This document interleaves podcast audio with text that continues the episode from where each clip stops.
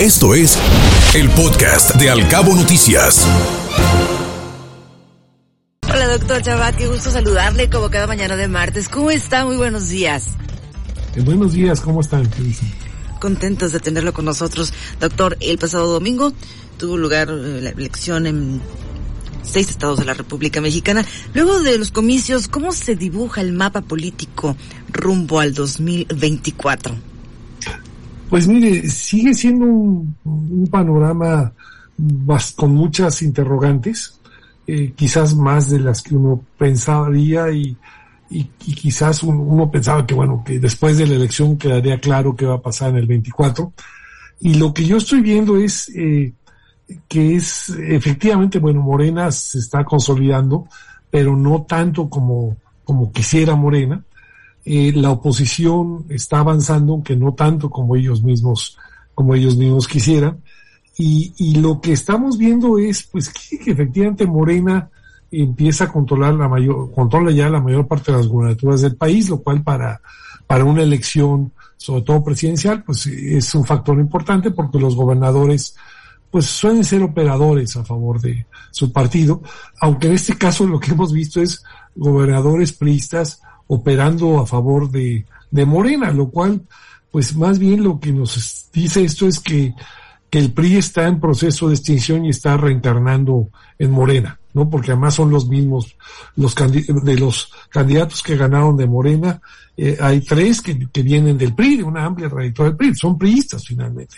Entonces, es como de estas, morenas como estas, tienen cadenas de supermercados que le cambian el, el nombre y el logotipo, pero siguen siendo las mismas cajeras, los mismos productos, lo mismo todo, sigue siendo, sigue siendo lo mismo, ¿no? Entonces, eh, sí, muy probablemente lo que vamos a tener es un, este, una elección en el 24, donde es probable que la presidencia la gane Morena, aunque eh, no está claro que, el, con, que tenga mayoría calificada en el Congreso, probablemente no.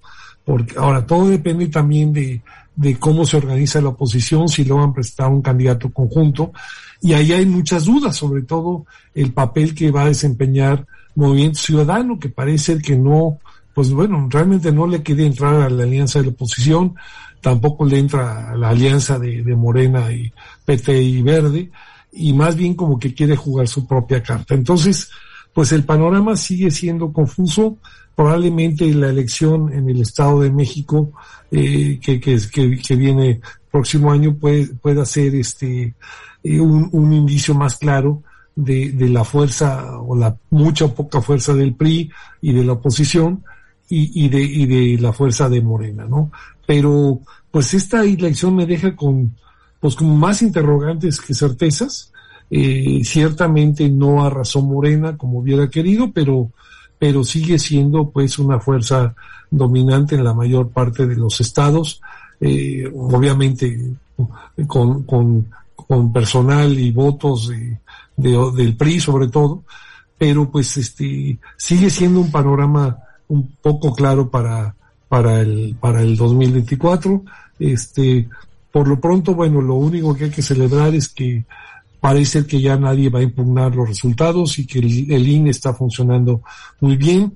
Eh, yo recuerdo todavía las fechas en que todos los partidos se declaraban ganadores de todas las elecciones y todos se impugnaban. Eh, ahora este, lo, lo, mejor de esto es que parece que el INE y el proceso electoral están funcionando muy bien y eso, eso pues yo creo que es algo que hay que celebrar más allá de quien gane o pierda, ¿no? Pero, pero bueno, es el panorama e insisto, pues yo todavía sigo con, con muchas dudas de qué va a pasar el 24 y pueden pasar muchas cosas, todavía no está definido.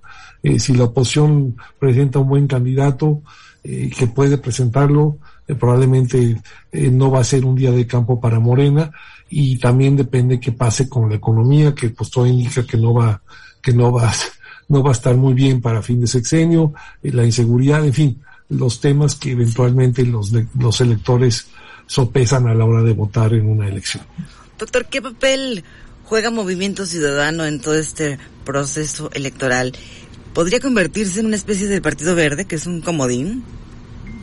Pues eh, claramente es lo que estaba jugando, es un comodín que, que, que no se alinea, porque Partido Verde era un comodín que se alineaba con el que ganaba, ¿no? Y, se, y sigue alineándose. Hasta ahora Movimiento Ciudadano no se ha alineado con el que gana, porque si no ya estaría con Morena y los demás.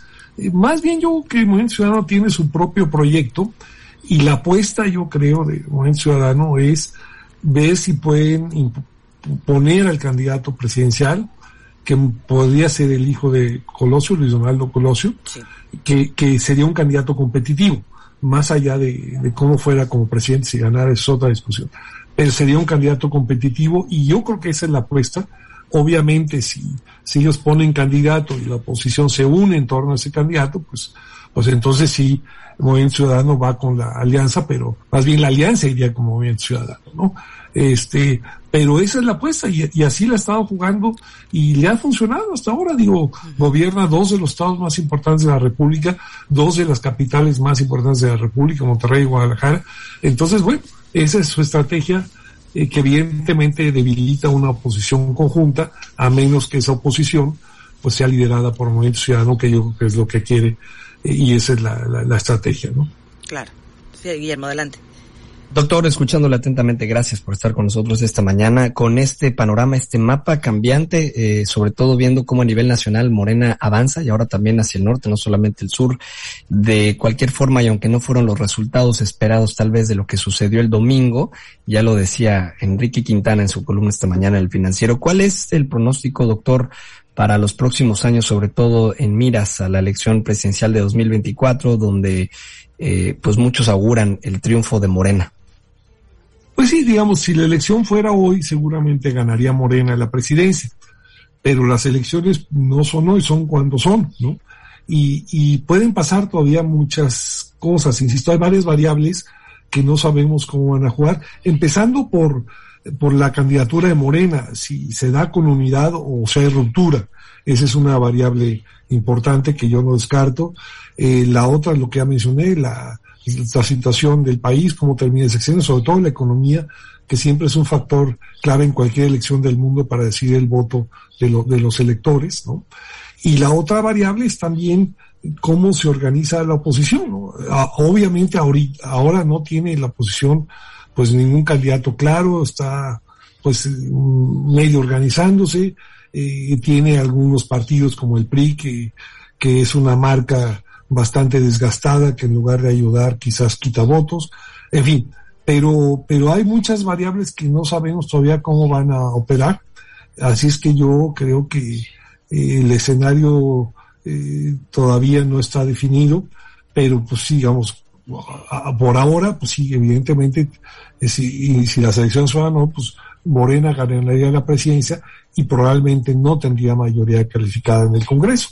Pero pues, en fin, eh, en política de repente no pasa nada en muchos años y en, en unos meses pasa todo. Entonces pueden pasar muchas cosas todavía, sobre todo el año que viene, y, vamos a ver cómo, cómo se organizan eh, la oposición y, y, cómo resuelve Morena eh, el, el, proceso de selección de candidato, que eso es normalmente donde los partidos eh, tienen problemas y, y, y, pueden provocar fracturas, una, una decisión que quizás no sea consensada. Yo creo que es el gran reto para Moreno, cómo definir un candidato sin que haya ruptura. ¿no? Doctor Chabad, Raimundo Riva Palacio en su columna estrictamente personal escribía ayer que pues estas elecciones es, en esos seis estados de la República pues que terminaron digamos dentro del parámetro de manera consistente por las casas encuestadoras, que son cuatro victorias para Morena, dos para la Alianza PAN-PRI-PRD, pero lo que realmente le sorprendía, dijo, es la notoria mano del narco y la forma como fue actuando en el proceso. ¿Qué opina de esto? Pues la verdad hay evidencia circunstancial, es muy, pues, todo indica que sí ha habido operación en algunos estados. Eh, en fin, esa información siempre no es así como que muy, muy fácil de, de obtener, pero yo creo que sí, yo creo que hay en algunos estados, por lo menos en los últimos, en la elección de ahora y, del año pasado, eh, pues sí, eh, todo indica que ha habido cierta interferencia, lo cual no es totalmente nuevo, pero parecería que ahora es mucho más evidente y desde luego, pues esto sí es preocupante eh, y, bueno, es un elemento que también habría que tomar en cuenta para, para el 2024 porque es un poder fáctico real el, crimen organizado. Que, que, no está registrado en la boleta, pero que, que obviamente influye, ¿no? Eh, entonces, pues sí, yo creo que es un tema que va a estar ahí y que sin duda es muy, muy preocupante y yo no veo al gobierno federal muy preocupado por, ello, ¿no? Entonces, pues sí, yo creo que es algo que vamos a tener también que estar siguiendo de cerca. Sobre todo, Raimundo Río Palacios hacía referencia a estados como Tamaulipas y Oaxaca, donde el crimen organizado actuó, decía, de manera abierta justamente horas antes de que cerraran las casillas. Los resultados en esos dos estados, pues, midieron su peso y trascendencia en función de cómo se acomodan los grupos con los nuevos gobiernos. Pues sí, no, y eso se decía también de la elección en Sinaloa el año pasado. Este, pues sí, eh, yo creo que efectivamente hay ahí fuerzas que están operando. Ni siempre operan fuerzas eh, fuera del sistema en una elección. Los partidos siempre reparten dinero, compran voto, en fin, hacen todo tipo de trampas, pero evidentemente una presencia tan, tan obvia del, del, del crimen organizado, y yo creo que no la habíamos visto en ninguna elección en el pasado. Y pues sí, yo creo que es algo que, que, que, es preocupante y que seguramente va a estar presente en la elección del 24, lo cual hace todavía más difícil eh, hacer una predicción este, en estos momentos. ¿no? Doctor, muchísimas gracias por habernos acompañado como cada mañana de martes. Un placer escucharle. No, igualmente, gracias. Un saludo. Que esté muy bien. Hasta pronto. Escuche Al Cabo Noticias de 7 a 9 de la mañana con la información más importante de los cabos, México y el mundo por Cabo Mil Radio 96.3. Siempre contigo.